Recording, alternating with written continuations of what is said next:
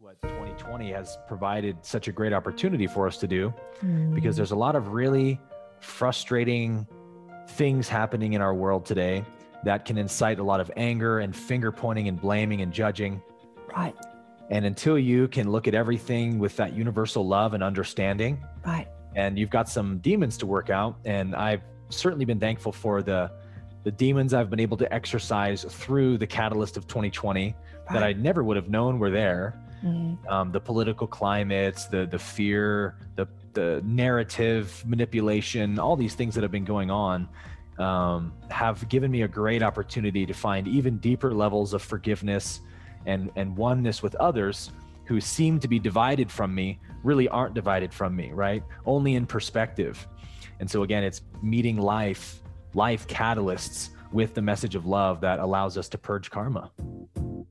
You got to accentuate the positive. Wow, I feel good. A little bit of feel good goes a long way. You're listening to Karen Swain, teacher of deliberate creation, accentuating the positive, showing you a way to a better life. Accentuating the positive, it's not just fad, it's sanity. Who in their right mind would accentuate anything else?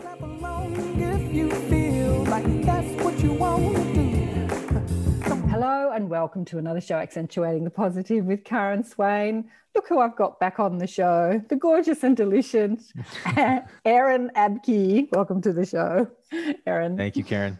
So great to be back with you. How long has it been? A year? Two years? it's been like a year. Yeah, we had a chat about a year ago, and uh, and my little tribe just you know fell in love with you, and they're just loving you. We often discuss your videos and share your videos. It's like, oh, look what he's talking about this and oh that and that. Ah, so, so cool I reached out to them this morning and said, "Got any questions?" And they've given me a stack of questions to ask you. And uh, oh, fun! So I'll be quizzing you. But for those people that are listening and watching this show that haven't met Aaron before, let me tell you a little bit about Aaron from his bio. So, Aaron Abke, you were born and raised a pastor's son in the Silicon Valley of California. And like your father, you wanted to work in the church ministry and went to college, graduating with a bachelor's degree in music and theology.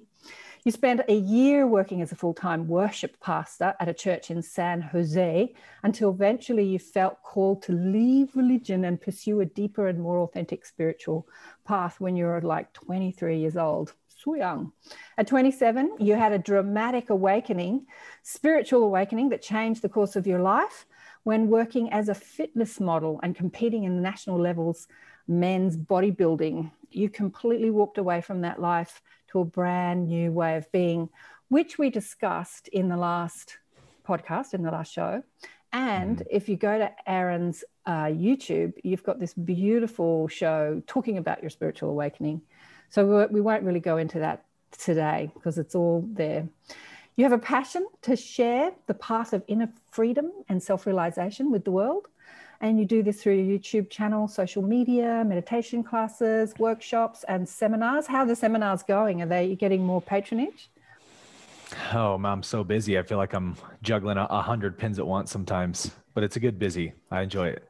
And are you finding people's questions you know challenging when you know and, and people's how to i think the challenge for a teacher is how to explain or deliver a message that sinks in and hmm. drops mm. are you finding that a challenge rather than just chewing over concepts yeah you know it, it's gotten so much easier over time as my own spiritual depth has developed it, the more i know myself the easier it is to answer those questions it's it's so true the the cliche phrase that we always use that um, you can only know someone else to the extent you know yourself right. or all answers are within you oh my right. gosh it's so true right absolutely oh look teaching is such an exponential accelerated spiritual growth isn't it teaching and healing yeah. for me uh, with a passion like you to have that self-realization uh, as I reached out as a teacher, even though I felt unprepared, or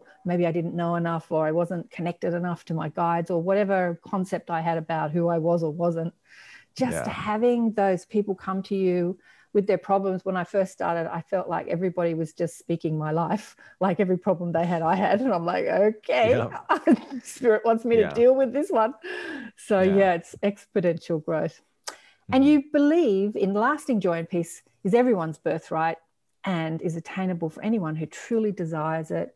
In teaching self empowerment, your main areas of focus are understanding the ego, self love, forgiveness, and the path of inner peace. Okay, I've been totally binging out on your videos like last night and this morning. nice. and I was uh, like re- revisited the email I sent to you about coming back on the show because there was a video that I watched that totally had me crying and crying and crying. And it was the social memory complex law of one, number 14, the oh, destiny oh, wow. of the human race. There is this mm-hmm. message that you deliver to humanity, and I'm just going to go over some points we must evolve. And you're like you're standing there going, we must evolve, and the music's in the background. it's like, oh yeah. my God, sit up and listen to this. We must choose. Can I make to... this any more clear? we must choose to heal the separation we feel. The world does not need to be saved for us.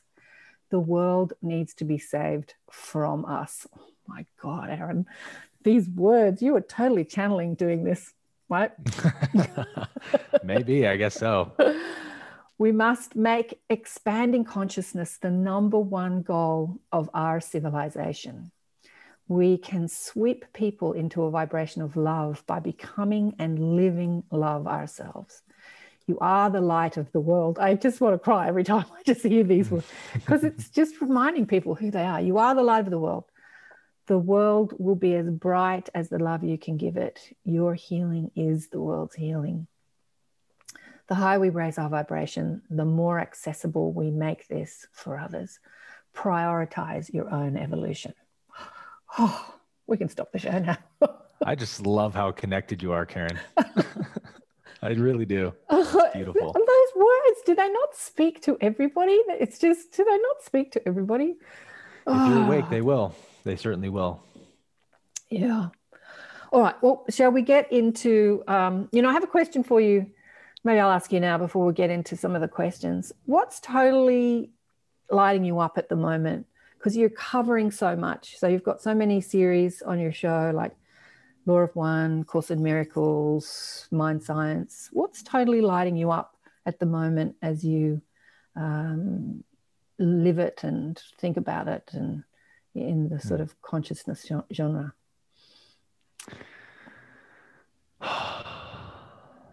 so much I could say. You know, I have had so many amazing things happen to me in the last year. It was really such a year of expansion. Um, I got to go on the Jenny McCarthy show a few times. Um, became really close friends with her and, and Donnie, uh, Donnie Wahlberg. I got to launch two programs that were just enormous success, and I do that full time now. I bought this house. I bought um, one of my dream cars. Uh, I have a this is a kind of a breaking news thing, but I've, I have an upcoming show on Gaia on the Law of One. Yeah.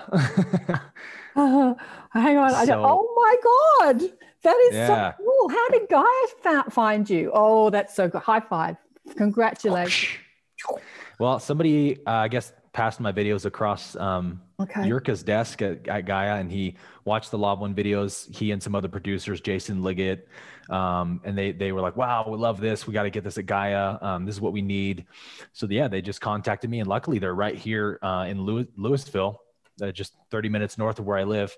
So I've been meeting with them and we're kind of planning the pilot right now and it's going to be really cool. But I say all that to say I've had like literally an unimaginable amount of success in the last year. Yeah. my career.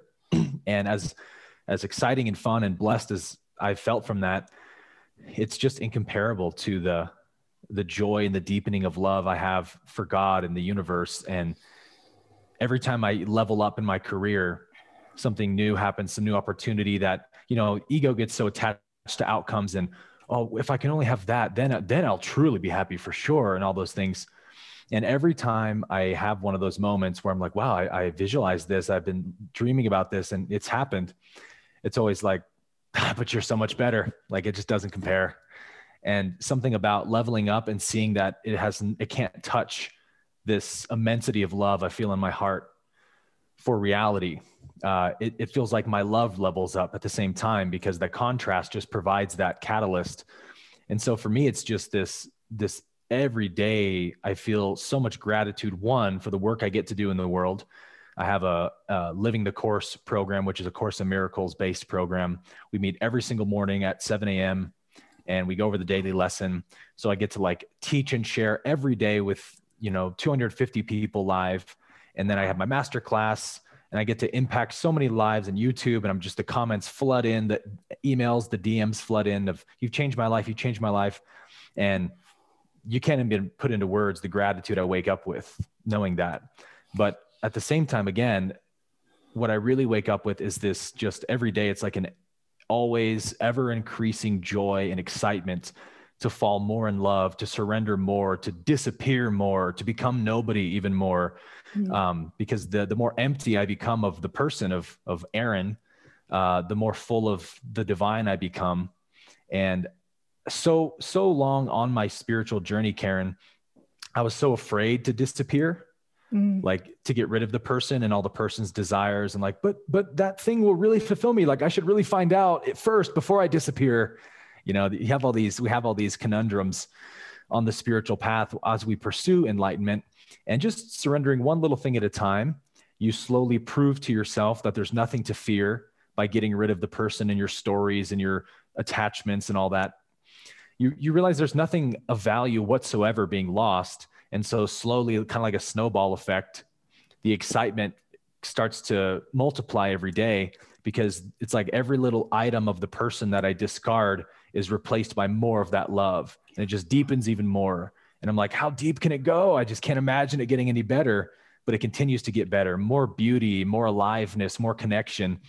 And so it's like everyone's so afraid to disappear. And I deal with this on my masterclass and YouTube comments and people, you know, asking me questions about this. And it's like, how do I convey to people what they're missing out on? That like paradise is awaiting you on the other side. There's there's nothing to fear whatsoever by becoming free.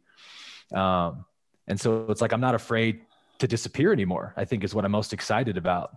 Like to me, I want to live in that heaven, you know? Oh, darling one. Absolutely. Okay. for, for people that don't understand, what do you mean by disappear? What do you mean by becoming nobody? Uh, do you want to get, get into that? Um, I just, I just want to say something quickly about uh, the more in love with yourself and life you became, the more success came, and and yeah. that's, that's the that's the game of life, right? Mm-hmm. We think, okay, I'm going to work hard, I'm going to employ the U marketing guy and get the, you know, the, the, the, everything right on the computer so people AdSense and people can see me, and and you know, then I'm when I'm successful, I'm going to feel good about myself. But when I, you know, when I've saved millions of people, when I've made lots of money, or it's the it's the other way around. It's just like fall in love with yourself, fall in love with your source. Seek first the kingdom, and all these things will be added. So, what was the question I asked you? What do you mean by disappear for those people who don't understand? Yeah, great question. Um, a few ways we could frame this. Um, so we could say there's you know there's two polarities that make up the universe the positive polarity, the negative polarity. And this is very law of one based, but um, a positively polarized view of the universe is, uh, we could say, radiating. The positive polarity is radiating or outgiving, outpouring. Um, the negative polarity is in streaming or magnetic or attracting, uh, absorbing into itself. And so the negative, negatively polarized viewpoint of the universe is the personal one the separation based one. I'm a person, I'm separate from this universe, separate from the environment, separate from the source, really is what that means. And so it's like, look out for number one, fight to get to the top. Um, all that matters is me, and everything else revolves around me. That's a negatively polarized view of the universe. Positively polarized is unity consciousness. Everything is myself, the whole universe is me. Uh, the world is my body, everything is connected. And so I am just as concerned with the well being and happiness of all beings as my own. And so when we talk about disappearing, it's, it's sort of a way of saying this is like switching your view of the universe from a negatively polarized personal one to a universal one or a positively polarized. And so how we do that in this spiritual path is to get rid of all the associations with the sense of I. So we all have the sense of I or I am. We all know ourselves as I. And from the time you're born, all you have, you're a pure I. That's all you are. And as time goes forward, you get conditioned and socialized and all those things. You begin associating things with the I. I am Aaron. What is Aaron? Aaron is a body. Okay. I am Aaron the body. Uh, Aaron the body was abused. Aaron the body was abandoned. Aaron the body uh, had a great upbringing, had great parents, whatever the story is. And it gets more complex as time goes on. And you just refer to that story as me. I am that story. And so in spirituality or on the pursuit of enlightenment, we talk about forgetting the past, removing the past. All past associations have to be eliminated from my concept of self. And then I'm alive and clear and free in the present moment. And I can know who I am. I can let reality tell me who I am rather than me trying to tell reality who I am. And that's where the magic happens. That's where we access that state of consciousness of universal love. And the person has no access to it, it just doesn't. They're the positive and the negative are yin and yang. They're diametrically opposed. There's nowhere that they agree. Um, they're like oil and water. Like the presence of one is the absence of the other. They cancel each other out. So we actually, our souls come here truthfully to choose between those two polarities. Do I want to become a negatively polarized soul and evolve down the negative polarity, or a positively polarized soul and move down the positive polarity? So at some point, you're not gonna you're not gonna exit this part of the video game, we could say, until you make that decision. And your soul will keep coming back here until it has made that decision. And once it has, you're eligible to continue your soul's journey elsewhere in the universe. So getting disappearing is uh, a concession to this idea of getting rid of all the uh, concepts of self that I've added to that sense of I, all of my stories, all of my personal agendas, desires, attachments, because those are the things that give me a negatively polarized view of the universe.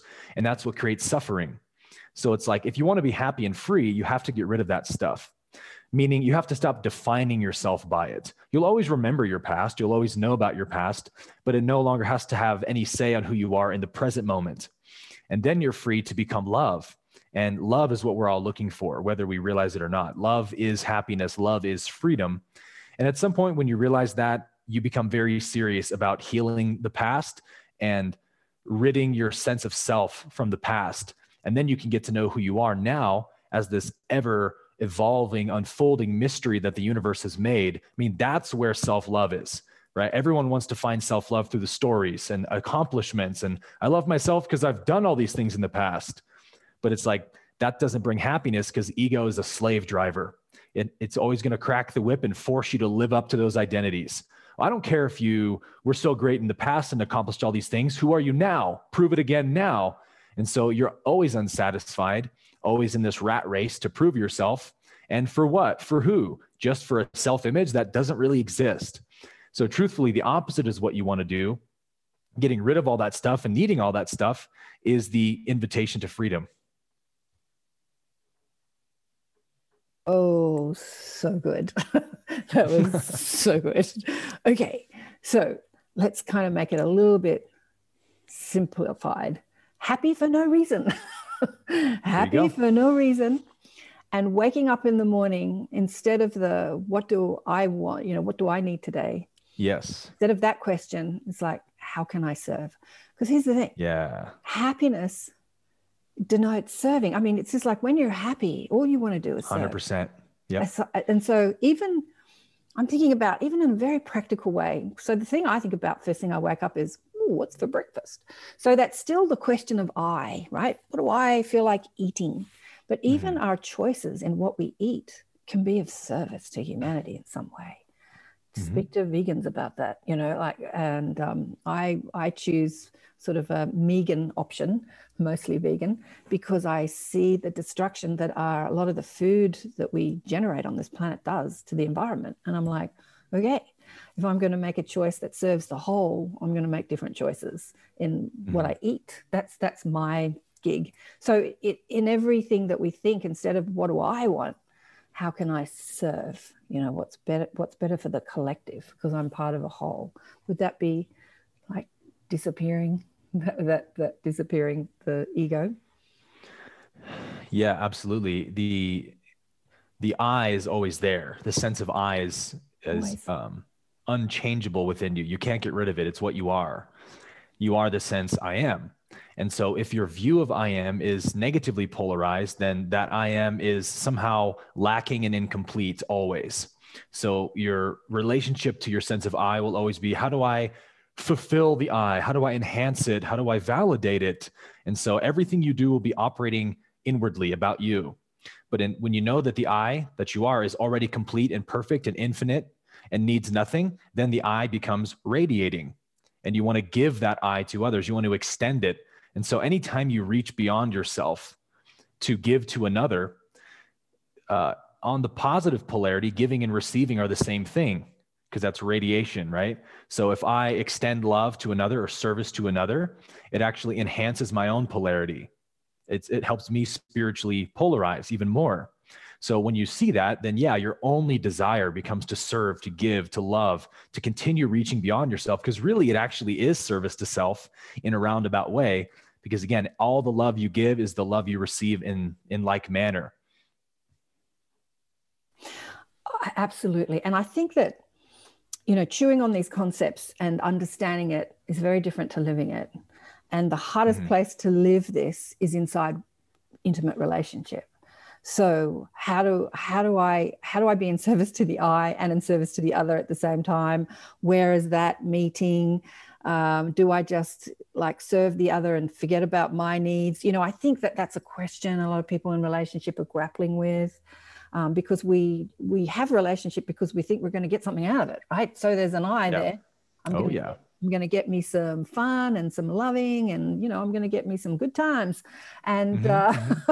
uh, mm-hmm. so, how do you feel that this works inside intimate relationship?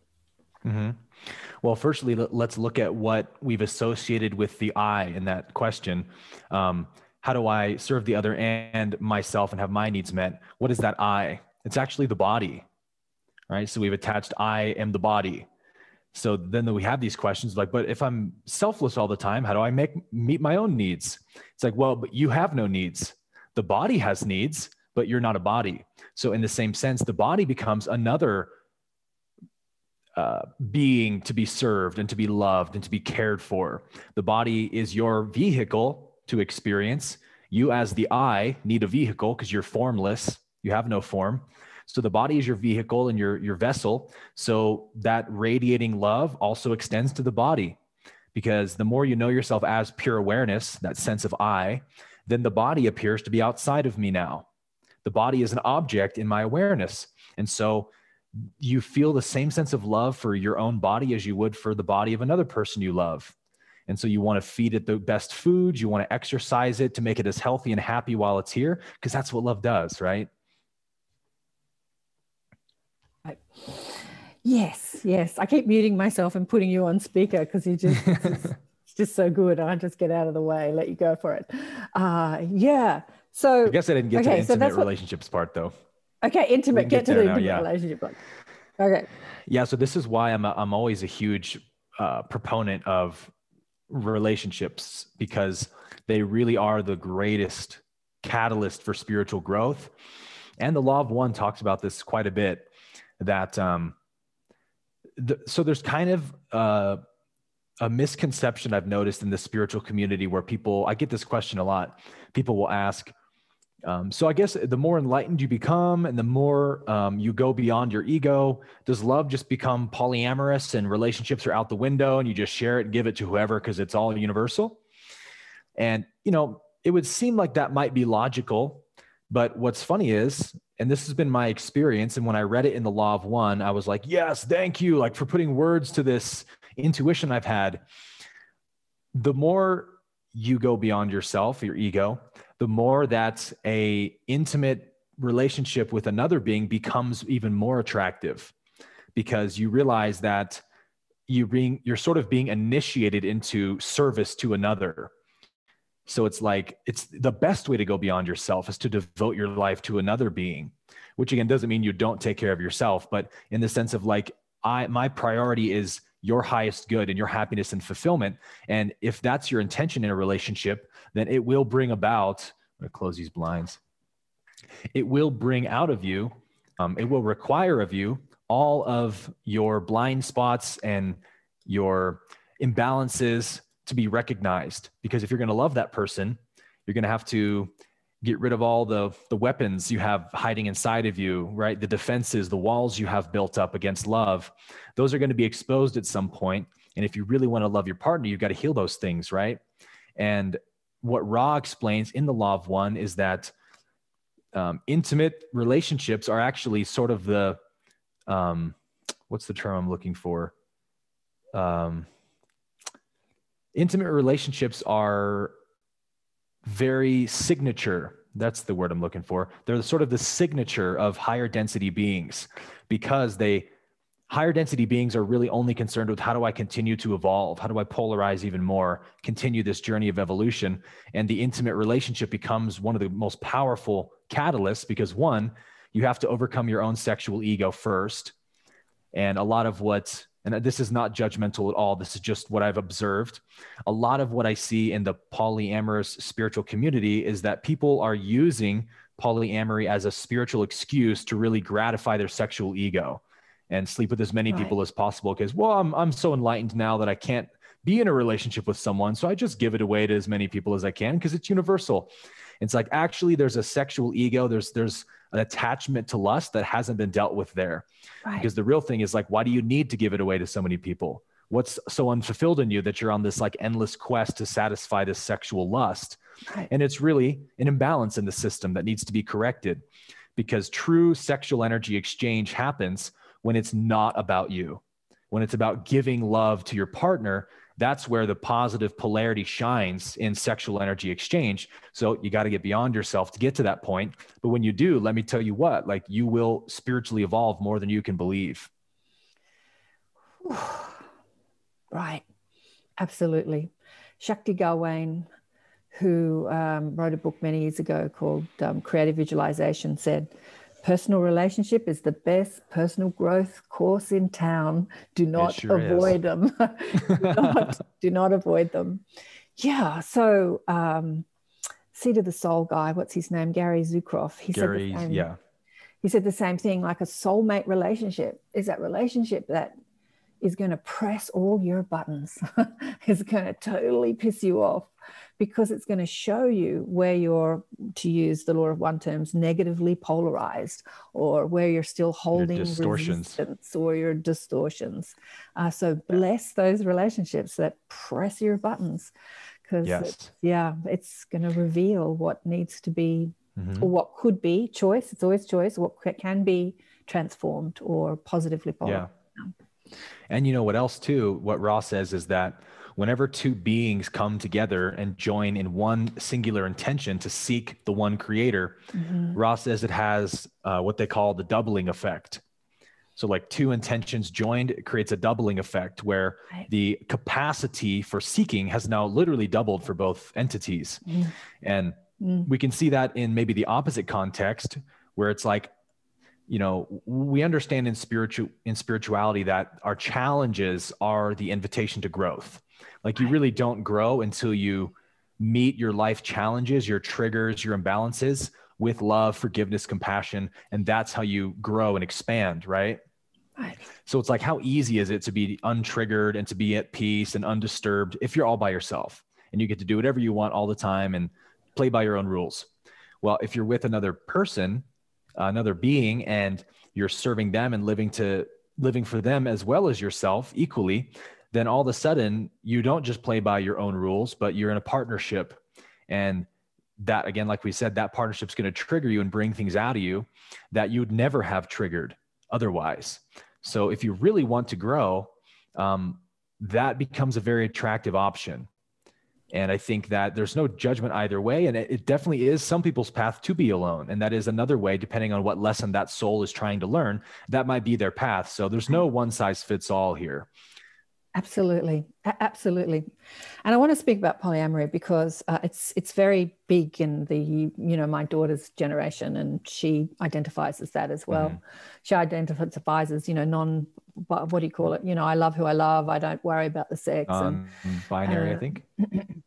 I no, that's that way, yeah. and is it Oh, Something anyway? like and that. I get confused with all uh, the terms. I do see this. Yeah, I know. I do see this. I said to her one day in the car years ago, "Are you pan pansexual?" Hmm. And she's like, That's it. "What's that?" And I said, "You you do you just love who you love. You don't worry, male, female, doesn't matter." And she goes, "Yeah, that's me. I'm pansexual." But I see this in the younger generation, which is a part of our evolutionary path, and this whole polyamory thing is too. I do agree with you about uh, using it as an excuse to have you know many sexual gratifications and partners and feeling loved by many which makes the ego feel better than being loved by one. But Right. there is a freedom in it that i have seen with her too which just totally lights me up. Like she was at a confest with a, her partner one of her partners that she was practicing this with and he wanted to go off and play and flirt with girls and kiss girls and have fun like kid in a candy shop and she wasn't into it. And so he went off and did that and came back and told her about you know all his fun adventures. And they're in relationship. They're in committed relationship. And um and they're in they're they're having this conversation with each other. So they're talking. I remember as a young girl i thought to myself i wish i had a boyfriend that i loved as much as my best friend. Mhm, because my best friend can tell me all about her relationship problems and I'll love her anyway. mhm. But your boyfriend can't, you know, like they're Right. talking, they're, you know, so anyway, I did experience that. So there is a freedom in that, which, you know, you just have to drop the, but do you love her more than me? There's just a whole lot of freedom in that that I find really quite exciting. Yeah. Yeah. yeah there's growth in, there's growth in everything and growth everywhere and there's absolutely a, a way to live that lifestyle with integrity Right. Um, yeah. and, and yeah. i've seen i've seen so many distortions from people in that community Right.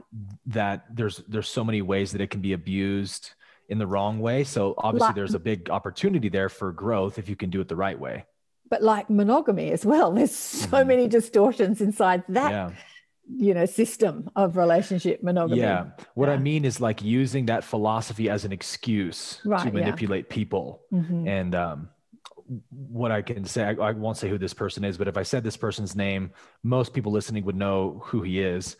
But there was uh, another spiritual teacher about my age, pretty much my exact same age, who I was a fan of for a long time. Mhm. And uh, basically, when I moved here, we connected and he invited me to hang out. And um, this was how I met my ex, actually. All right. Um, and long story short, uh, I met her at this person's um, house. He invited a bunch of people over, and I figured out pretty quick, like, oh, it's sort of like a we're in like a free love cult because Mhm. like it was it threw me off guard because his his girlfriend was like coming on to me really hard in front of him, and I was like, what's going on here? And uh, and my ex, um, her name was Silvana. She figured it out too. And we were looking at each other like, "Are you? Yeah, this you're picking this up too." And we had never met, so we just kind of hit it off and started talking because we were like uncomfortable with what was going on around us. And long story short, after I left for the night, um, she had stayed the night. It was like a big mansion of a house, like eight bedrooms, and she crashed there in one of the bedrooms because she had drank too much to want to drive home. And long story short, this guy came in and and was trying to sleep with her and stuff. And she was like, please, like, I'm not into this. I don't even know who you are.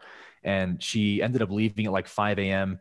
And he sends her this long text message saying, like, oh, I felt such a connection with you. And basically, um, we practice free love here. And we do that because I have a gift for helping women to become enlightened if they sleep with me. So, Oh, you know, like, God. That's the purpose Yeah. of our cult is to enlighten people through sex. right. So things like that, it was like used in a really weird, distorted way. But I, you're absolutely right. Like any form of relationship at all has propensity for all kinds of imbalances and stuff. right. So it's all the same at the end of the day. Integrity. Yeah, and it all serves us too. Even the im- imbalance, even the distortion. There's a, you know, there's personal, there's growth in all of that, and boundaries. You know, I was telling you before we press the recording that I was speaking at a, uh, a festival recently, and there was a big. Um, there was a big meeting around boundaries and men and women, and it turned into this big thing that sort of overtook the festival. Because this is a huge conversation, especially maybe Right. not so much in my generation, but in the younger generation. And when I was younger, you know, the whole sexual boundaries um, as this sort of free love and is exploding in the conscious community, what's appropriate, what's not appropriate. There was a young girl in the group who said that she was dancing at the Radiance dance thing, and a man had come up to her and said, Oh my God, you're so sexy. And she was so affronted at that. She was so insulted, and she was there sort of complaining about being sexy. And I nudged my girlfriend who is younger than me, but she's like me, she's chubby. And I said, Well, if someone said it to us, we'd be like, Oh, thank you. so how you're responding is really not about, you know, yeah. if it's bad or good. It's like, what's inside you? Why do you find someone Right, right. is sexy as an insult? It's so Yeah. such a big topic, right? Everything's a catalyst. Right. Anyway, let's get into some of the questions from uh, from the the mob. Ooh, I wanted to touch on the Ten Commandments too. I was listening to you speak with Alex Zeck on the Way Forward podcast.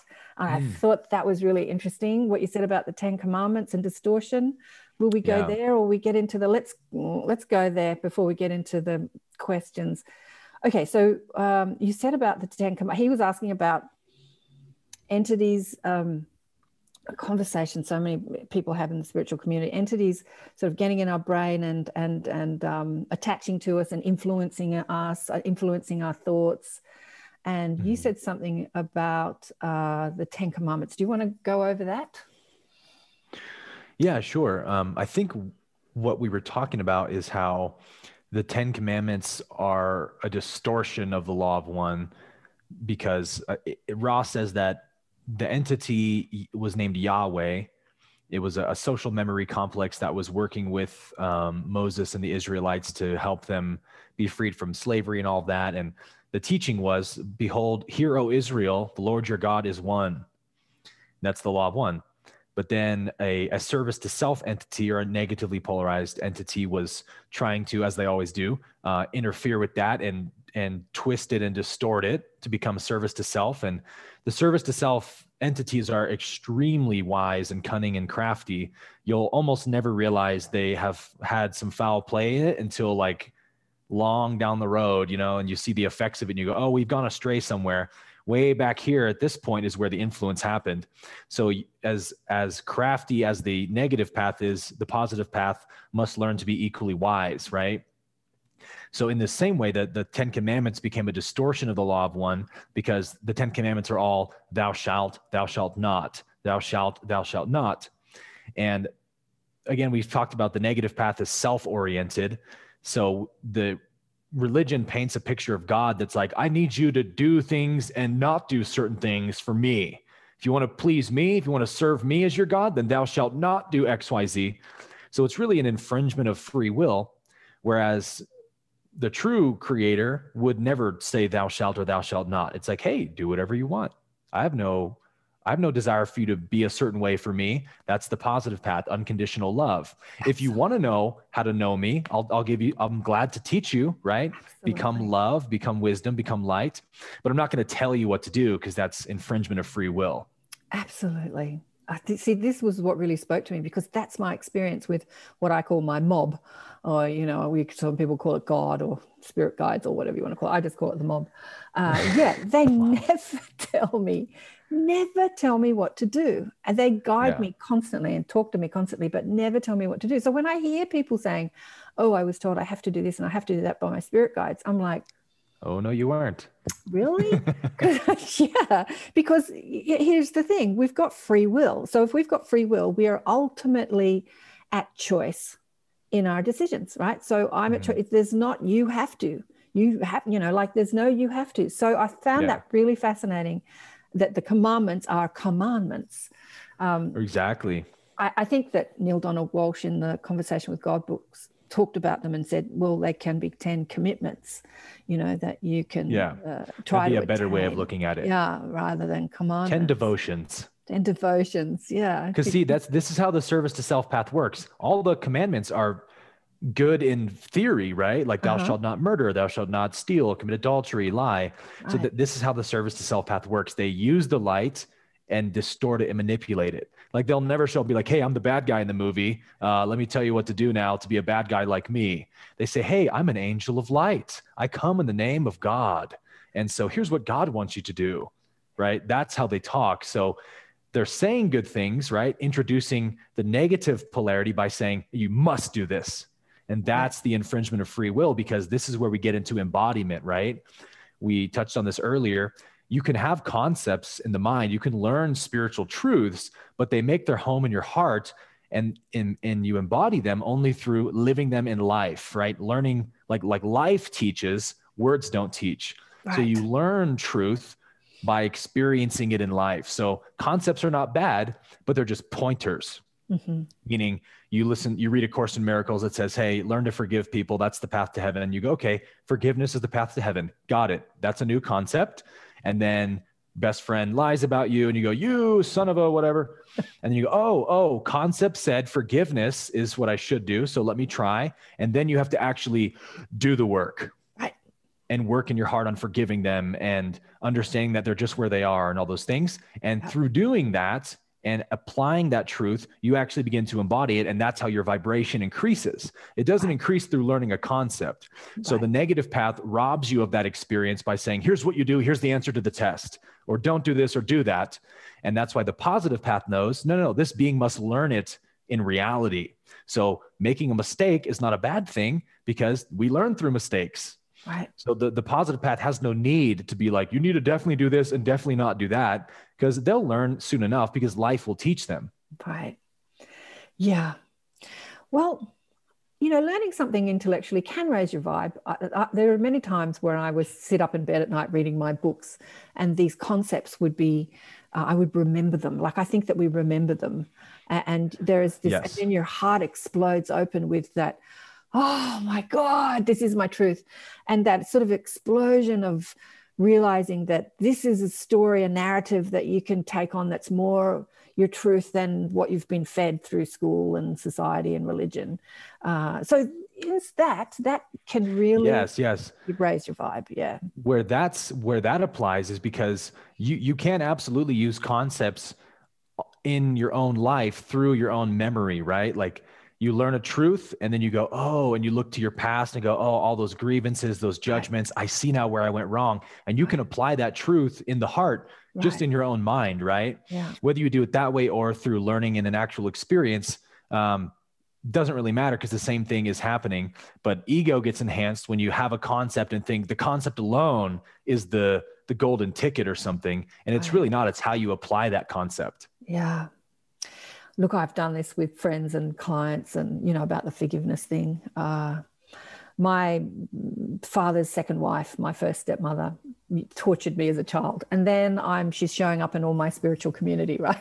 And so I've got this ugly history, and there she is in front of me saying, "I am love and light. I'm now spiritually oh, enlightened." Wow. Yeah, yeah, and I'm like, oh, this is cool. So how am I going to meet this? You know, how am I going to meet this?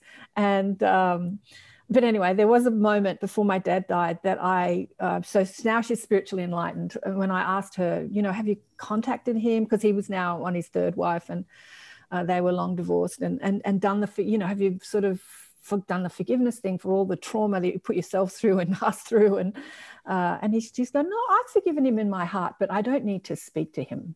You know, I don't need to confront that in a, per- and I always think that that's a cop out I kind of make people like, you've got this opportunity to like, you know, do it in the physical, like ring the guy up. Yeah.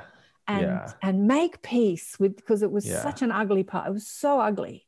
Um, and it tortured all the children. But she didn't, but she said, No, I've forgiven him in my heart, but she didn't want to like take that extra step. And then he died. Uh, so what do you think about that? Do you think people need to take the action? Yeah, you know, it's it's case by case in a lot of ways, but I do think love absolutely will compel you to reach out to people and make things right if there's ever an opportunity. And I think where the exception to that rule is is when that's just not available if let's say the person that you want to have that conversation with is totally closed off to it has you know killed you in their heart never wants to speak to you again then maybe there isn't an opportunity to have that conversation so in that case what matters most is that you've forgiven them in your heart right. but i think the inner is the outer, right? Like if you've really forgiven someone, it should and probably will translate to you wanting to make that right with them in the physical as well. Right. Yeah, absolutely. You know, I reached out to him. Uh, he abused me and beat me up as a kid, and it was all pretty ugly. And I apologized. Like I reached out to him and I apologized. And it was really interesting. I had three men. I was young, I was in my 30s. I had three men in my life that I was in discord with my ex husband, my brother, and my father. And here I was, this young wow. girl wanting to get a relationship, a man to love me. And I did this course, and it's like clean up the messes you've made in your life. You're looking for someone to love you, but the people that you love, you're not loving. So it's, it just totally yeah. made sense to me. So I totally, totally. reached out and you know did the whole you know please forgive me for my part in whatever's happened uh, even though I looked like the innocent child, I still had to take responsibility and, and, and take, you know, for my part in it. And yeah. I had three completely different responses. Dad took no responsibility. my brother just right. broke down in tears and said, Oh my God, I love you so much. I've missed you so much. And my ex husband, I know. and my ex husband was kind of like, yeah, yeah, okay, great, fine, good, good, yeah, mm, yeah, yeah, good, good, good, okay, thanks, yeah, good, thanks. You know, like he didn't really know what he to was do. Very uncomfortable. but so it was interesting to see the three different responses to the same yeah. Uh, reaching out and wanting to clean up the messes, and um, yeah, but it really wasn't about what they were going to give me. It was about what i was giving giving them and giving me really i suppose. That yeah. freedom freedom from the angst freedom. I've noticed that pattern a lot in parents who've been abusive to their kids, especially. And it can happen in any relationship dynamic, but parents who are abusive to their kids typically do not have the capacity to even acknowledge it because it's so incredibly painful. Yeah. They feel so evil on the inside that it's easier to just be like, no, I didn't. I never abused you. Come on, you're making that up. Yeah. I see that all the time. And it's like, oh, that's a that's a definite reincarnator right there. Like your oh, soul's oh, yeah. gonna definitely need to come back a few more lifetimes to work that one out. And right. typically the way they have to work it out is they have to reincarnate as a child who gets abused. Whew. Well, so they can see what it's like from the other side of the story and then have the resource to be like, oh, please forgive me. Yeah. You know, the souls learn these lessons uh, by incarnating here to play them out. So yeah if you can forgive in this lifetime, do it because you're going to save yourself, you know, maybe a whole nother lifetime of karma to work out. Well, there's that. And there's just that when you do, it just feels damn good. And the, everything you want, you want because freedom feels it, pretty good, doesn't freedom it? feels pretty good. like we can talk about the next life and the afterlife and karma and all that, but it's just like in the moment, in the now, when you let go of the angst and you return to freedom and soul, it just feels so good. Just like you said, that's been yeah. happening to you this year. You know, this ever expanding love that you connect to and that the yeah yeah just yeah. feel yourself okay that was cool that was very cool moses and the ten commandments that was very cool so if you've got some spirit guide telling you what to do maybe ask him to go away i don't know yeah. people are always afraid of these negative entities telling them what to do and, and sort of um, getting in there but i don't think you've got anything to the more freedom that you evoke and the more love that you have you can't really be a vibrational match to that energy. I was thinking at the time when you yeah. were discussing that, Moses must have been having a bad day. he was attracting that sort of uh, frequency, and um, you know he had a hard life. Okay, so some questions. How do we make peace with our soul's desire plan? How do we keep the ego at bay? This is from the beautiful Yannette, who just thinks you're the bee's knees. Sorry, Yannette. the bee's knees. I haven't heard that one in a while. The cat's pajamas. How do we make peace with our soul's desire plan? It's an interesting question. I'm not really sure what kind of two different questions means about it. Yeah, a soul's desire. Maybe she means like um, maybe my soul came here to experience some difficult catalysts, right? Like growing up being abused and stuff, right? Um, so I would say you make peace with it by looking to the lesson being offered as long as you're looking at the surface layer of the the trauma the pain the challenge then you'll always be at that stuck at that level but if you can look the level beyond it a level deeper and you see oh my soul's trying to learn how to forgive and how to love or whatever then when you meet it there you pass the test you you learn the lesson and what i try to explain to a lot of my students in my courses is suffering carries so much gravity and so much weight until it doesn't Mm-hmm. That's just the way it is. Once you transcend um, your whatever the suffering is, once you go beyond it and find freedom from it, it has no consequence at all. Right. Like thinking about it doesn't hurt. It doesn't leave any footprints in you anymore. No traces at all. Absolutely. You're completely free. Yeah. So that's really the only encouragement I can give people is look, just work on the lesson, find the forgiveness, transcend that catalyst. And I promise you, everything that haunts you now will not be there. It just Yeah. won't. Absolutely. I can talk about my horrible history, my past, and I have a great old laugh at it, you know, like just Yeah. without any trauma connected to the story. And you can be grateful for it. and grateful for it. Completely grateful. for it. Absolutely grateful for it. Mm-hmm. Mum's getting sick and dying when I was a kid, and dad getting all abusive, and you know, that whole sort of stuff. Absolutely grace and reverence and gratitude for everything that I've lived. Yeah. Yeah. Yeah, because it brought me here to talk to you, the gorgeous Aaron Abke. Okay, so, or Aaron. Some say we are here to learn lessons, Earth School. Others say we are here for Source to have an experience in love. What do you say? Is her question. Some say we're here to learn lessons. Some say we're here to have experience. Yeah, just to have experiences, um, to have experiences about love, in love. You know, in order to know Yeah. love more deeply, you have to not know love. And so we ex- explore density. And then when we return to love, we understand love in a new way. So, Yeah. Yeah, absolutely both. mhm. Um, the, the universe is so, it's just, it's fractal in nature, right? It just keeps going inwards forever and outwards forever. So there isn't just one singular reason or purpose for any of it. Um, sometimes I like to use the analogy of a dancer Mhm. In the middle of a dance performance or just anyone da- if you're not performing just somebody lost in a dance you, you never would go up to somebody dancing and be like excuse me um, what's your like purpose for doing this? Because they would look at you like you're an idiot. It's like Mhm. the dancing is the purpose. Like Mhm. it's it is what it is. It's fun. It's it's joy. It's happiness.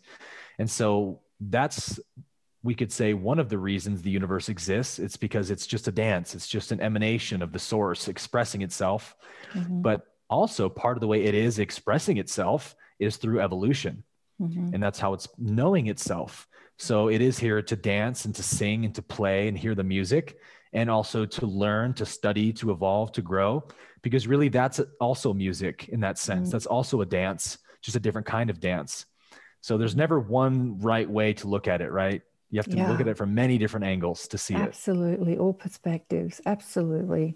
yeah Beautiful. Thank you. Thank you so much. Okay, more questions. Are the worldly beings? Oh, you're totally getting into the ETs. I'm loving that conversation. I'm totally loving that conversation. same Other worldly beings are here. How are they supporting our ascension process? She asks. Mm. So many ways. I think just just by exposing their presence to us in the way that they are is in and of itself helping our ascension. One of the things that Ra says in the Law of One, when they ask about the UFO phenomenon, why do we see UFOs? What's their purpose for showing themselves? And Ra says that there are at any time there are seven or seven to 15 different planetary civilizations showing up here right now. And they are revealing themselves in various ways, in mysterious ways, to open our planetary consciousness to infinity. And then they say, which is often best expressed as the mysterious or the unknown. So, like to understand that we are in this infinite thing, maybe the best way to do that is to show you don't have it all figured out. It's always escaping you. It's always a mystery. It, it keeps going. It's always going to outrun you. You'll never catch it. And so we have all of our arrogance as humans here that we know everything and uh, we have all the we've mostly figured it out. Maybe there's a few things we don't know yet, gravity and a couple other things, but for the most part, we got this universe figured out. And then we see these triangular crafts silently appearing and zipping in and out of existence and disappearing, and we're just like, uh, must be a visual phenomenon, and we can't accept that there are vastly more advanced beings in the universe that are here also. And uh, that's that's too far out of our reference frame right? So just engaging with that phenomenon in and of itself is a consciousness expanding thing. But then secondly they are here to monitor our civilization's evolution. And the degree to which they can have contact with us depends on our receptibility to them and our acknowledgement of them. Like they're not going to come land on our planet and walk among us until we have a consensus as a civilization that, hey, we acknowledge you and we invite you. We want you to come hang out with us. Then it's not, from their point of view, an infringement anymore. And so that relationship that we're going to have and are having with them is also a consciousness expanding thing. And then thirdly, we have communication with them through thought, through channeling, and these amazing channeled materials like the Law of One, Course in Miracles, the Seth works. Obviously, most of what I teach is channeled works. And most of my spiritual growth, the vast majority of it, I would I would owe to channeled works. The the things I've learned and the the degree and the acceleration or the speed from which I have been able to evolve has been because of these works. They're just unparalleled. Like I don't find spiritual works written by humans that have the the capacity to expand my consciousness like these channeled works do because they're just coming from much higher sources of intelligence and these beings although they don't want to openly come among us to teach us these things are still trying to do so in ways that don't infringe like through channeling and other ways like that so we they have way more impact on us than we can possibly imagine. I think only in the future, looking backwards, we'll be able to see just how much they helped our planet evolve. Oh yeah. So you say these beings they don't want to openly come across, uh, you know, among us. I think they do. You know? No, no, they do. Jesus was they, an alien. yeah, they they do. They just can't because it would infringe on our free will and it would actually depolarize them. They would lose spiritual polarity if well, they just landed on the White House front lawn, essentially. Well, true. But then you talk about the wanderers, or the law of one talks about the wanderers. So the soul that has graduated Earth School, if you like, and um, returns, you know, incarnates back into a physical body with the uh, challenge that you could like lose your way and collect some more karma and start from zero all again um, to be a teacher to right to be a teacher so you're you're well off in galactic you know cosmos and having different experiences in life. And then you come back to the earth school especially at this time in our you know in our history where we're transitioning into a new consciousness. There are many yeah. wanderers here that are specifically here to help that transition process. So you do come back or can come back into like you, Aaron, collective dude, here in this physical form, uh, teaching possibly. us. Who knows? Possibly.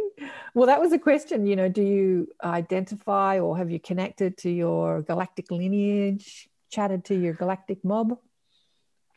I haven't. I haven't gotten into any of that. Um, only because I don't want to. I don't want to be distracted by things that I necessarily can't prove.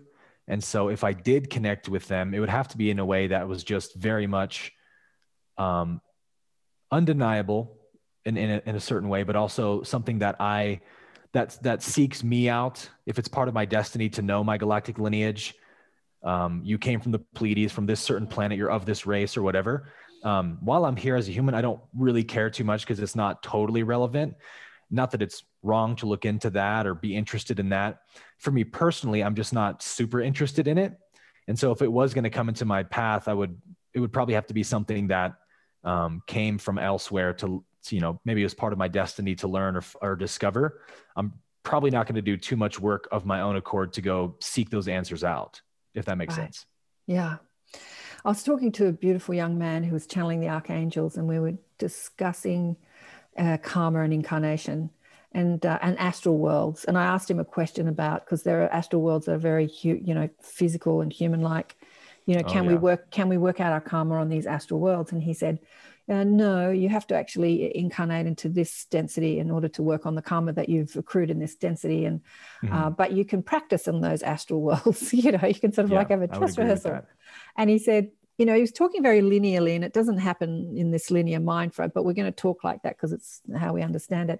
He said, you know, when you've had difficult lives on Earth, um, and you're sort of grappling with stuff, often you can take a break and just go off and, and have galactic lives in a sort of easier uh, and, and have understanding in those lives and then come back and sort of finish mm-hmm. the work you're doing here. So it was beautiful to hear that, you know, it's, you can sort of mix it up, you know, like yeah. If, if Earth is just too troubling, you can sort of hang out on in the Pleiades or Arcturus and right, right, and uh, the free will universe, baby. Yeah, be amongst societies where you're not grappling with the same density and, and problems, and uh, and then mm-hmm. and learn lessons in, in those worlds, and then come back to Earth School and like do it again. So, right. well, that was interesting that's the the conundrum of the wanderer right get getting karmically involved there's a, a huge benefit to wandering into third density because the amount of growth you can have is unparalleled to any other density. But there's also equal amount of risk of maybe making some missteps and getting karmically involved and then having to come back again to work that stuff out. So typically souls who do and do wander either one they they see that they have a whole lot to gain from mm-hmm. it and they're willing to just take that risk, mm-hmm. or they're very, very advanced souls that are very confident in their vibrational nature that right. they feel like I'll penetrate the veil and I'll remember who I am and I won't get too karmically involved and I can actually fulfill my soul's purpose there. Right. Yeah, exactly. Exactly. She's got a couple of other questions, which I think probably would be best in your leadership school, uh, you know, to put in your courses, because she wants to know how she can um, uh, utilize her leadership skills and leverage change because uh, she is in a position where she is a leader. And what's the most effective, uh, effective use of my leadership powers that supports this work? I think that's a question, maybe not for a, uh, the show. Anyway, and Lisha has a question. My question is what is his personal experience with telepathy? And will that become a part of what he teaches, what you teach? Mm-hmm. Well, telepathy from one human to another, I haven't experienced. Um, saying yes, but. I would love to. maybe, maybe I haven't haven't realized it. I'm going to tell you. This is my ex-husband said this to me. He he used to be a Hare Krishna. I'm going to tell you this story that's come up, uh, and he was always saying, "How do you do it? I can't do it. How do you do it? I, I can't do it." Anyway, we moved one time, and he kept asking me, "I'm like, where do you want this? Where do you want that?" As if he couldn't make a decision for himself. And I was boss, right? I'm pretty bossy, so I get it. But it was frustrating me. And he had this big book. It was a big painting book of Hare Krishna art. It was beautiful. It was massive. Anyway, he said to me, "Where do you want me to put this?" And I was so over him asking this question in my head. I said, I don't give a damn. You shove it up your ass. That's what I said. you know what he said to me? He said, a, What did he say? no, I'm not going to shove it up my ass. no way. And I'm like, and you said you didn't read my mind. Like he directly used the same words I thought, right? And I'm wow. like, you say that you're not telepathic. So I'm saying this because often we don't un- we don't realize we're doing it all the time. For sure. For Seth sure. said in the Seth books, we're all at a subconscious level communicating telepathically. And oh, yeah. expansion of awareness is just being aware that you're doing that. Yeah. Yeah. So, yeah, absolutely. Like communicating through emotions and intuition is like always happening. And that's mm. telepathy, really. Um, I, when I hear the word telepathy, I always think of like thought to thought idea communication, uh, which people can do. Some people can do it. Um, I haven't dabbled too much in that, but but channeling is a form of telepathy, mm-hmm. and I've done a little bit Absolutely. of that. So it's definitely something I'm very interested in cultivating for sure. Talking to your animals is a form of telepathy. Talking to the earth, um, yeah, talking to your guides is a form of telepathy. Right. Uh, absolutely, and um, and in intimate relationship, I think we're doing it all the time. I always know what he's, she's thinking. I always know what he's yeah. thinking. Uh, so I think we are doing it all the time. It's just having more awareness of when we're doing it and then being more deliberate in that. Yeah. Mm. yeah. A lot of it is joining your joining yourself with the beingness of the other entity you're communicating with a lot of channelers they, they what they talk about is establishing that connection is what takes the most time where they can feel the essence of the being that's channeling through them and they connect with that essence and then the person can speak through them right? It's really mm-hmm. connecting with the being of someone that is how you have telepathic telepathic communication. Absolutely and that's that happens naturally in long-term romantic relationships partnerships you you share so much of that beingness and you mm-hmm. get to mm-hmm. know it so intimately that yeah you feel at some point like i can almost read their mind it's mm-hmm. pretty amazing absolutely absolutely i was talking to michael tamura who's just this gorgeous beautiful master here on earth spiritual teacher and uh, he says that he you know he sees the soul of every person and communicates with that rather than the personality and I said to him, Yeah, I think I do that too. Like I can really read people. Like I can read what their ego wants and their personality wants and, you know, the desire of the flesh and whatever. And I can also read what their soul is here to do. And Yeah. uh, I said, How do you do that? And I remember he said, Well, let's look at you. You're really interested in people. So that interest and that love creates a connection. And I'm like, Oh, Yeah. of course. There you go. It's that. There you inter- go. There you go. It can be that simple. Okay, Yeah. good question from Sarah. Meditate. Is there a wrong way to meditate? I'm pretty sure the the first question that I'm going to come up with in my mind while I'm doing it is, um, am I doing this right? I'm going to meditate. Am I doing this right? I really, she says, I really appreciate all your work so very much. Super duper Yeah. love ET contact with the Fermi paradox video. She loved that. I did too. Oh, nice. I'm, a fun encour- one. I'm encouraged to meditate more and learn to astral travel. So, is there a wrong way to meditate? Do you want to chat about that a bit? Yeah, well, what meditation, what we're trying to do in meditation is to disconnect our sense of self from that separate I that that is thinking and doing actions. You know, we're always in that role in, in ego consciousness. I'm the thinker, I'm the doer. And so when we begin to meditate, it feels weird because you're not the thinker. First of all, thoughts are happening all the time, and you're really just observing them. And then there's the mental activity of identifying with them. That's what ego is, is the, the claimer. And so we get into meditation. Okay, I'm going to be still and be quiet and meditate. Am I doing it? Ah, I suck at meditating. It's kind of what happens for a long time. But really, the presence of that thought doesn't mean you aren't meditating. Can you just be aware of the thought? Oh, I noticed the mind created a thought. Am I meditating correctly? I see that thought. That's also appearing in awareness. And now you're you're disconnecting from the thinker and becoming the observer. That's all meditation is. So it doesn't matter what appears because whatever appears is not me. I'm pure awareness. Awareness doesn't appear or disappear. Awareness is. That's all meditation is. I keep muting myself. Beautiful, beautiful.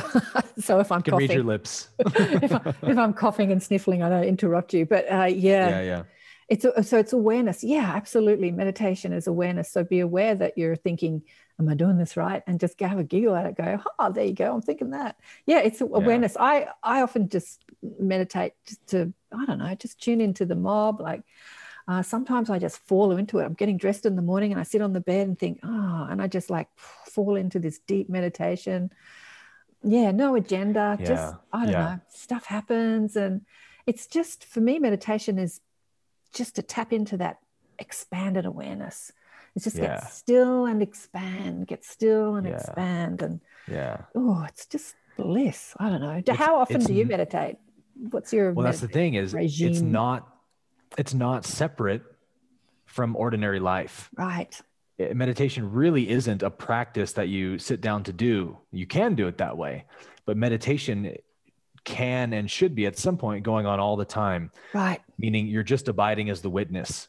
Mhm. like all kinds of phenomenal events can be happening outside you and noise and calamity and hurricanes and you know buildings collapsing and whatever inwardly you're dead silent. Inwardly you're completely quiet because you're just the observer. You're just noticing witnessing watching. Everything is going on by itself. Meditation will teach you that. The body's doing actions the mind is thinking thoughts and then after the thought or the action the mind claims it as me. I did that. I thought that.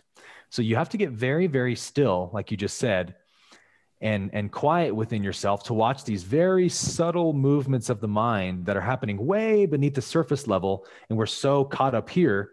Meditation is to, again, like you said, sink down inwards, become still and quiet, and you expand as the witness. So it's like an atmosphere. If you imagine um, a rocket ship taking off to try and leave the atmosphere if you think of the, the rocket ship as a thought, and the mind is always launching these thought rockets all the time, and the atmosphere represents awareness. If the rocket makes it out of the atmosphere, that means you've claimed it and attached to it. So it's it's got you, right?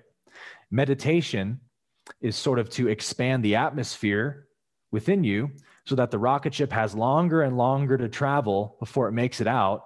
Eventually, the atmosphere is so expansive and vast that the rocket ship just runs out of fuel and crashes back down. So it can't escape your awareness anymore. So you no longer get pulled into these thoughts and you just go along with them and you act them out, but you're watching them and going, oh, that's an unhelpful thought. Ooh, definitely don't want to attach to that thought. And exactly. something in you is just this supreme intelligence, just noticing everything and sort of, it doesn't really snipe them out of the sky, but it's how it almost feels at a certain point. You're just catching all these little movements and going, ah, not going to catch me there. Over time, as those rockets keep falling, they, they run out of fuel and they can't launch anymore and the mind just becomes still. Right. Right. I know. Yeah. Waking, waking meditation, waking awareness. So when you're in the upset or the discord, then you're aware that you're in it. Yeah. And then you're aware you have a choice. Yeah. Um, am I going to do that? Am I going to go down that road? How long are you going to be angry? How long are you going to let that piss you off? You going to do that? Is that, is that, is that what you're going to choose? I was doing that yesterday. it happens all the time when you become aware. You're always having a choice yeah. to be made, right? And the choice is always do I want that or not? Do I want the effects yeah. of that thought? Is really the only question to be asked, right? The thought in and of itself is inconsequential. If the thought has no meaning yeah. for you, it has no consequences for you. But when the thought has some right. juice behind it, the question to ask is, ooh, do I want the consequence of attaching to that thought? And mm-hmm. when you mm-hmm. can answer that solidly, that's freedom. Yeah. Oh, absolutely. Absolutely. Okay. Um, are you still good to go? Yeah. We've been chatting for about an hour and a, uh, 20 minutes. I made time for you, uh, Karen. So, did you? Yeah. Thank you, darling one. um, I, I was listening to a conversation you were having. Where were you having this conversation? What else after enlightenment? And you just, uh, as you described Ra as an ET in another dimension and Jesus in fourth density. I can't remember what that conversation was also the concept of time and reincarnation when you talked about group mind and telepathy oneness and purging or collective karma. I, it was something that I was geeking out at when I sent you the email, but it was a couple of months ago now, and I can't remember what that was. Yeah. What after? What else after enlightenment? It was such a juicy conversation. I think you were having with somebody else on another show. Yeah, what else me. after it? Is escaping you? What else after enlightenment? Was it the conversation where we were talking about? I used an analogy of like everyone kind of sees enlightenment as like the finish line, like running across yeah. the red ribbon, like I did it. But it's yeah. actually like the starting, like the gunshot of the start of the race. Right. Yes. Yes. Or another analogy I'll use is like pecking out of the shell, like inside the eggshell, the, the chick is like, oh, this is the whole universe right here. And if I just, once I get out of the shell, that's the end of this universe. And I, I'm, you know, the end of my life. And it pecks out of the shell and it's like, oh, there's yeah. a much bigger universe out here. That's really more what enlightenment is and feels like. You feel like, oh, I've just finally arrived. Like ego consciousness was preschool and enlightenment is kindergarten. And it kind of begins from there, right? Yes. Yeah. But enlightenment to what? So, what is enlightenment? Enlightenment to I'm now aware of how I'm flowing my energy, how I'm thinking my thoughts, and I'm aware of the choices I'm having. I'm making better choices. That can be enlightenment.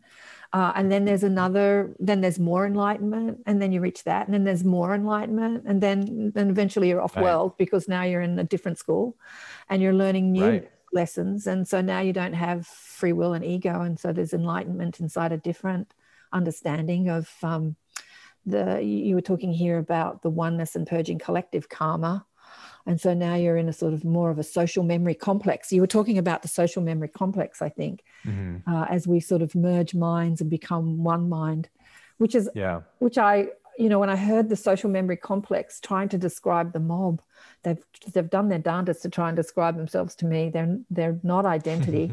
uh, they're right. this social memory complex they're this they're this they said that we're the combination of all thought and all lessons learnt and you know this yeah, combination yeah. of wisdom um, that you can tap it's impossible into. to have an identity at that point it yeah. right and as a young girl i'm screaming out i want to meet my spirit guide what do you look like they're just laughing at me they think i'm hilarious because i want this yeah. identity and uh, and of course i had the sort of jesus you know identity step forward which was very odd for me because I wasn't like, unlike you, Aaron, I wasn't into the whole religious thing at all. So for uh. Jesus to step forward and say, you know, hello, I'm talking to you, I'm like, you. but he's like, this is one identity that I wore of, you know, that this is not who I am. Yeah. Yeah. So, yeah. So do you want to talk about purging collective karma? How do we do that? Let's do it. How do we purge collective karma? So there's a lot of collective karma around inequality. Uh, we touched on it a bit in relationship and boundaries and you know inequality. So how are we purging collective karma? Well, in a sense, we don't, because we as individuals can't do anything about collective karma. We can really only purge our own karma. And so, in that light, collective karma is just the sum total of all of our individual karma.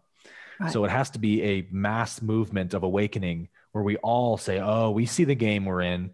We've created this whole mess collectively. So we have to purge it collectively by first doing that individually.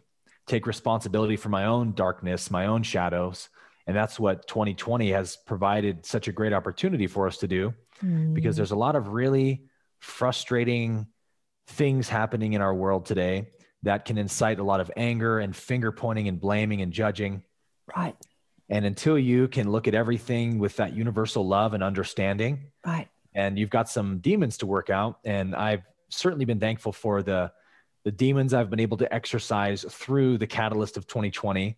that I never would have known were there. Mm-hmm. Um, the political climates, the the fear, the the narrative manipulation, all these things that have been going on um, have given me a great opportunity to find even deeper levels of forgiveness and, and oneness with others who seem to be divided from me really aren't divided from me, right? Only in perspective. And so, again, it's meeting life, life catalysts with the message of love that allows us to purge karma. Right. Yeah. Boy, has there been opportunity over the last year or so for that. Uh, you know, when we had yep. Michael in our inner sanctum group recently, and he said something that's so beautiful. He said, The light comes not to heal you, but to reveal what needs to be healed. And then it gives you that choice. And yeah. I think that that's what 2020 is doing, did, and continues to do. Uh, my guide said, you know, I've often said this, you know, because I kind of like to clean.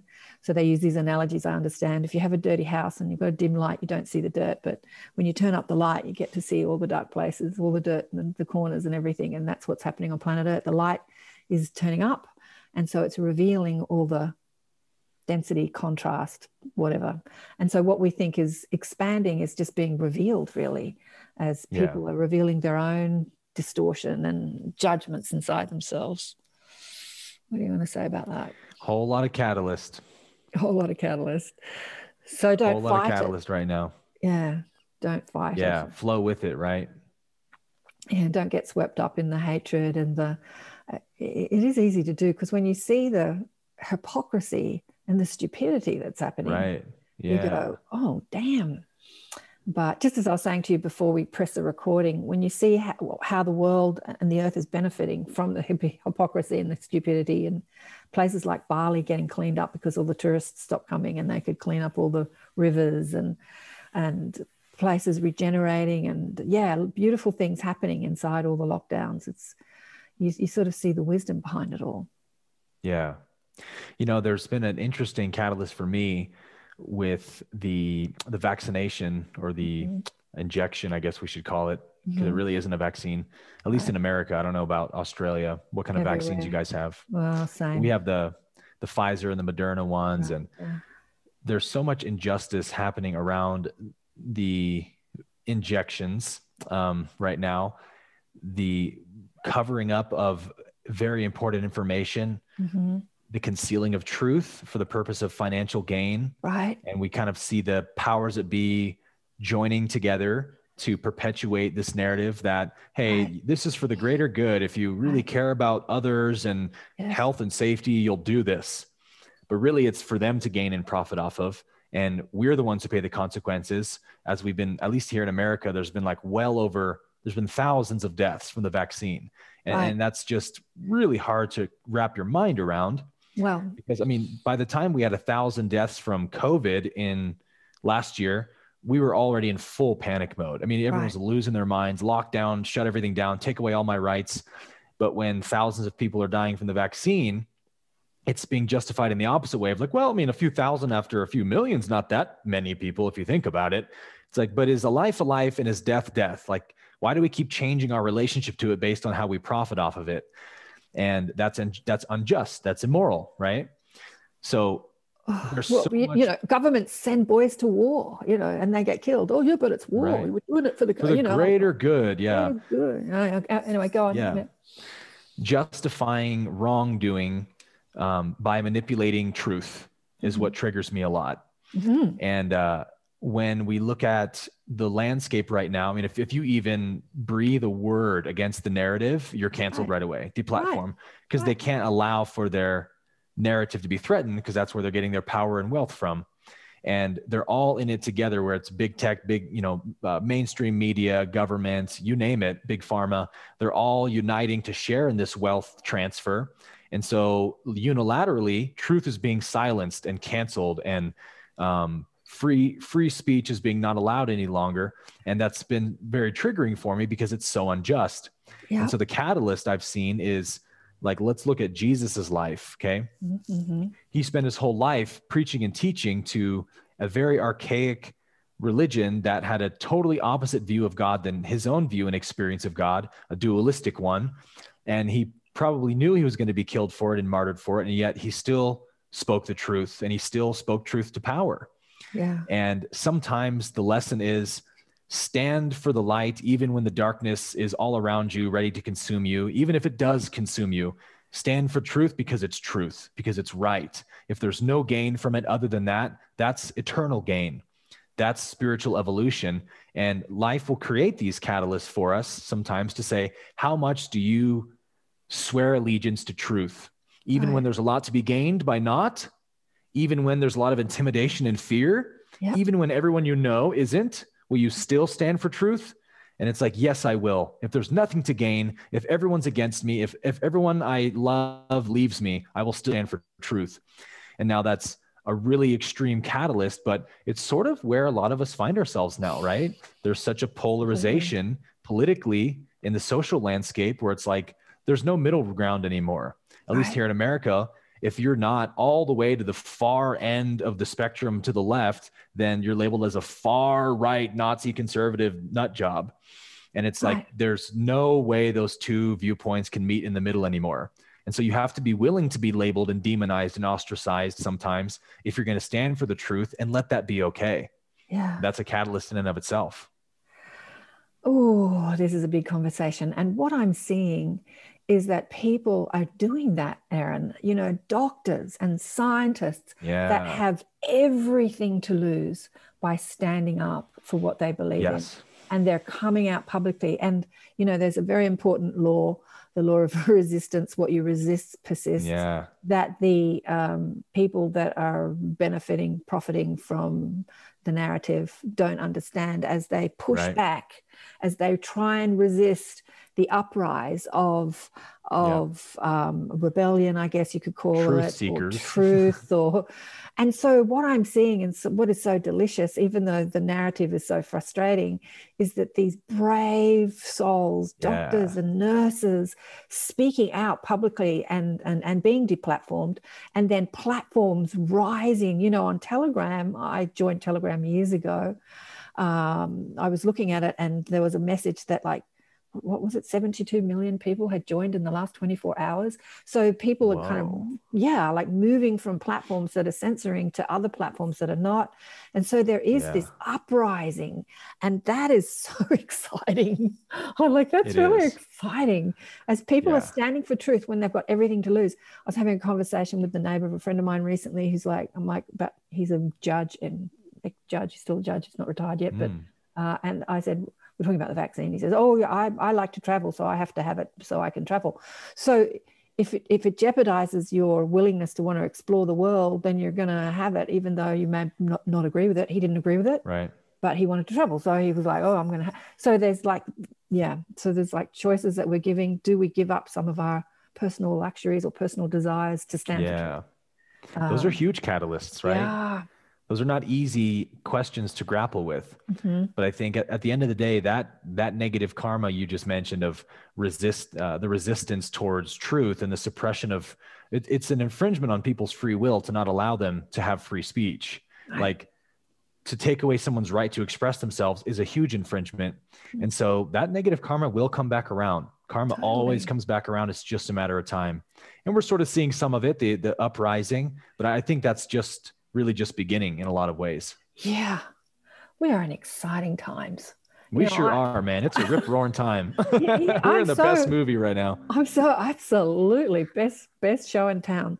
Uh, I'm so excited to see what is going to unfold. I, I mean, I, I and a lot of channelers, uh, you know, are talking about there's more crap to come. There's more of what we've Yeah. had. Oh, yeah. You know, we're, We're actually not out of the woods yet. not out of the like I sit here with you today, looking at blue skies. Uh, We have been in torrential rain for the last week and a half, two weeks, and there's mass flooding happening across New South Wales and Australia at the moment. So it's still happening. You know, uh, um, luckily I'm not flooded where I am, but just looking at the news last night and seeing the devastating floods, so I was like, oh God, last year the fires, this year the floods. It's just like it just keeps going. I know.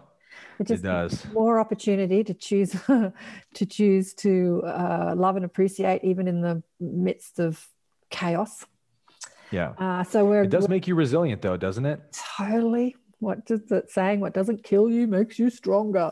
It's Yeah, absolutely. so When true. people say, "Oh, there's more to come," just, you know, we're not out of the woods yet. I'm like, whatever. We've been through so much shit already. Like, I, I'm unfazed. Like, bring it on. yeah, bring it on. Yeah, another opportunity to choose love Yeah. over fear. Yeah. Oh, darling one, it's been wonderful. I I wanted to discuss that soul evolution. I had that image up. It was such so great. This, but you can see it on on Aaron's shows, seventh density, sixth density. You've got this um, great image of the soul's evolution through density. I thought that was cool. Did you create that? Did you create that image? Uh huh. Yeah, that's very cool. Very cool. Yeah, And it's helpful. Mm, it was helpful. And uh, you've got seventh density, which is allness. I'll pop it up on the YouTube. Unity, sixth density, uh, fifth density, wisdom and light, fourth density, love, third density, which most of us are in, self Realization. You have it on your screen. Uh, I do. Do you want me to share it? You could you could do a screen share. Okay, let's do that. Let me um, let me just pause. All right. Yeah. Do you want to talk a little bit about this image? Oh yeah. So this was cool because um, we typically think of evolution from the far right of the screen to the left side of the screen. Um, and that's how our individual souls experience evolution. But truthfully, the one infinite creator existed first. The one infinite creator existed even before the universe began. And when it creates the universe and projects its consciousness into space and time, it from its perspective, it's actually doing it in reverse, right? So it's slowly stripping away portions of its nature to get down all the way to first density, where all it has left of its nature is pure beingness, just that naked essence of the source, right? Existence. And so then from that point, the soul's journey begins back to the creator. We have that arrow pointing the other way. So from our perspective, we experience it as first, second, third through seventh density. And uh, when we look at it in reverse, we see that the nature of the creator begins really at seventh density, the allness, the totality. And as it strips away that, it goes to unity, unity between love and wisdom. That's the sixth density of consciousness. It strips away sixth density to go to the fifth, which is the wisdom density, the density of light. And then when it strips off wisdom, it goes down to just love, fourth density. Stripping away fourth density, it goes to third density, self awareness. That's where we are as humans, third density creatures. Stripping that away, we go to the, we could say, animal density, which is uh, just growth and movement or awareness, awareness of the environment. And then lastly, stripping that away, all we're left with is pure existence or beingness. And that's the four elements uh, earth, water, fire, and air. So a rock doesn't have second through seventh density consciousness, it just has first density consciousness. And as it works that out, slowly the soul continues down that tract and gains each of these qualities of the creator through learning and growth and evolution. So it's a really amazing and beautiful paradigm to look at. And you see so much intelligence in it. Yeah. You know, what I was thinking uh, when I um, was looking at that was uh, as a soul who is, you know, an extension of the infinite creator, uh, who is who is the allness. In order to experience an earth life, we have to go we have to go the other way. We have to kind of experience allness, then experience and you know go through these uh-huh. evolutions to sort of get there and then kind of go back. So we're doing it in both directions, right? Mm-hmm. And that would um, that would sort of denote that maybe many of us have had lives on other planets or in other you know dimensions that was much mm-hmm. easier and more unified than before we come to Earth. And, and so we have to sort of experience, you know, losing that that experience of being the infinite creator before we can experience this uh, density wouldn't you say? Right. You need to have that contrast. Yeah. Contrast is the mirror that the the source uses to know itself because the thing is it is itself right? It is all those things we just labeled love wisdom unity allness awareness beingness. It is all that stuff. So how can it have a viewpoint of itself when it can't get away from itself?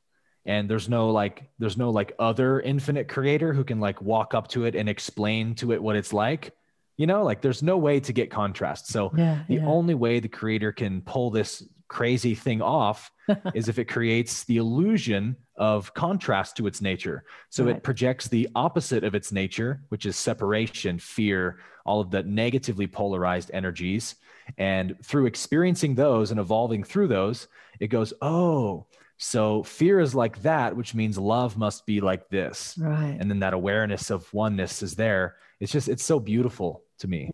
It is. It is. It's beautiful. Dark and the I, light, you know. I feel like I've kept you for too long. Probably going to need to get on with the rest of your night. Probably need to have dinner. Um, we could go on for days. We I could bet. go on for days. Look, I'm excited about Gaia. When when's that unfolding? Because Gaia sort of, you know, does it like six months in advance, so it's not going to be any time real soon. But you might be recording soon, but it might be up in about six months. Do you know more details yeah. about that? Well, I haven't even signed any contracts yet. Okay. So we're still really in the preliminary phases, okay. but um, we're working on the pilot episode now and planning out the cool. synopsis of the.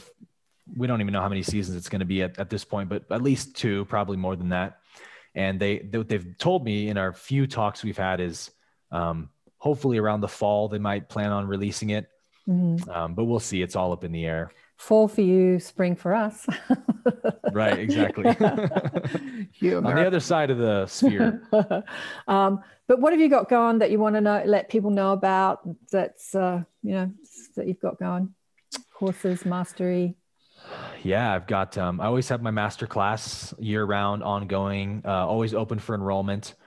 That's an eight week master class that is really about taking you just kind of step by step through the journey of learning how to master your mind and gain self awareness and find inner freedom. Uh, we start with just kind of understanding the basics all the way up through a lot of the stuff we've been touching on today.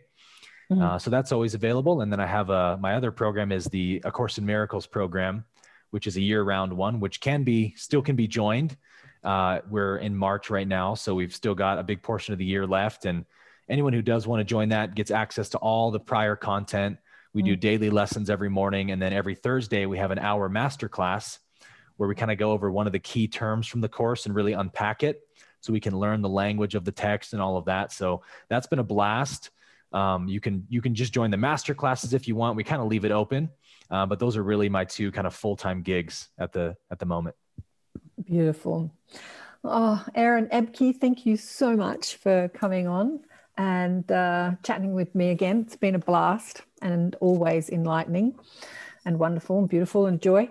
And uh, I look forward to you coming into our little Inner Sanctum group and having a bit of a Q&A with my tribe. That'll be fun because they're big fans in there of you. Big fans. Yes. In June, hopefully, yeah. Yeah, in June. And getting you down under one day.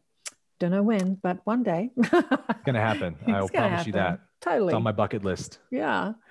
Thank you so much. Thank you, Karen. Always a pleasure. Always a pleasure. Wow. I say that a lot after the shows, don't I? Wow. But this is a wow, wow, wow, double wow, double whammy wow. Speaking with Aaron, I would say Aaron, he says Aaron Abke. So, oh, so much fun. So gorgeous. So I'm excited because he's going to come into our inner sanctum and chat to our little tribe and do Q&A. That's going to be fun.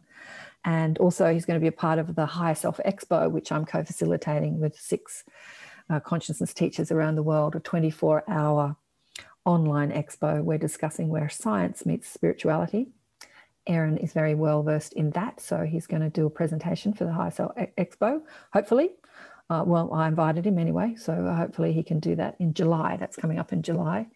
Uh, you can see more about that on the High Self Expo uh, YouTube channel and Facebook page.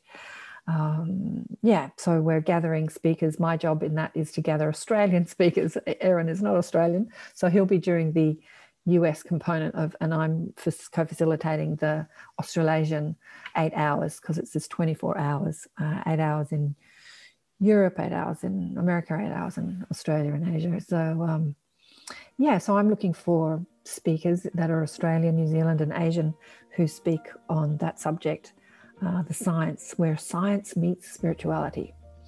Uh, there's a bit of a loose concept of science because we're calling astrology science and uh, mind science. There's lots of different sciences, sciences that we can talk about, but we can talk about physics and we can talk about medical science and we can talk about all of it great person that talks about that is, you know, Nassim Haramein, who uh, is super busy. We, uh, we don't think we can get him, but it would be great if you're listening, to Nassim. I doubt that you are. It'd be great to have him talk because he's just super genius, uh, science, spiritual dude. And of course, the Bruce Liptons and the Joe Dispenzas, they'd be great too, but they're all super busy people. Um, anyway, maybe one day they'll come on and speak the Higher Self Expo, which is an online, free online expo uh, discussing many topics. Yes, so oh, beautiful conversation. Hope you enjoyed that. Let me know what you thought and your questions. And um, yeah, wonderful. I've got nothing more to say. I think I've talked out. I've been talking for ages. It's been nearly two hours.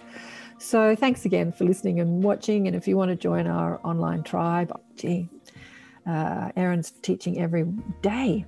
God, commitment, I tell you. But I do have a lot of other things, a few balls in the air. I've got book series and the show and the group and uh, the Higher Self Expo. So I've, I've got my sort of fingers in a few different pies. Whereas Aaron, Aaron is very dedicated to his teaching work. Uh, although he does make those YouTube videos, which does take a lot of time and effort. And the Gaia series coming up. Ooh, anyway, if you want to join the Inner Sanctum, join us online. It's not expensive at all, super cheap especially for Americans with our dollar being so low. And um, yeah, remember to buy the book, Awakened by Death. Thanks again for listening. Love you all. Bye for now.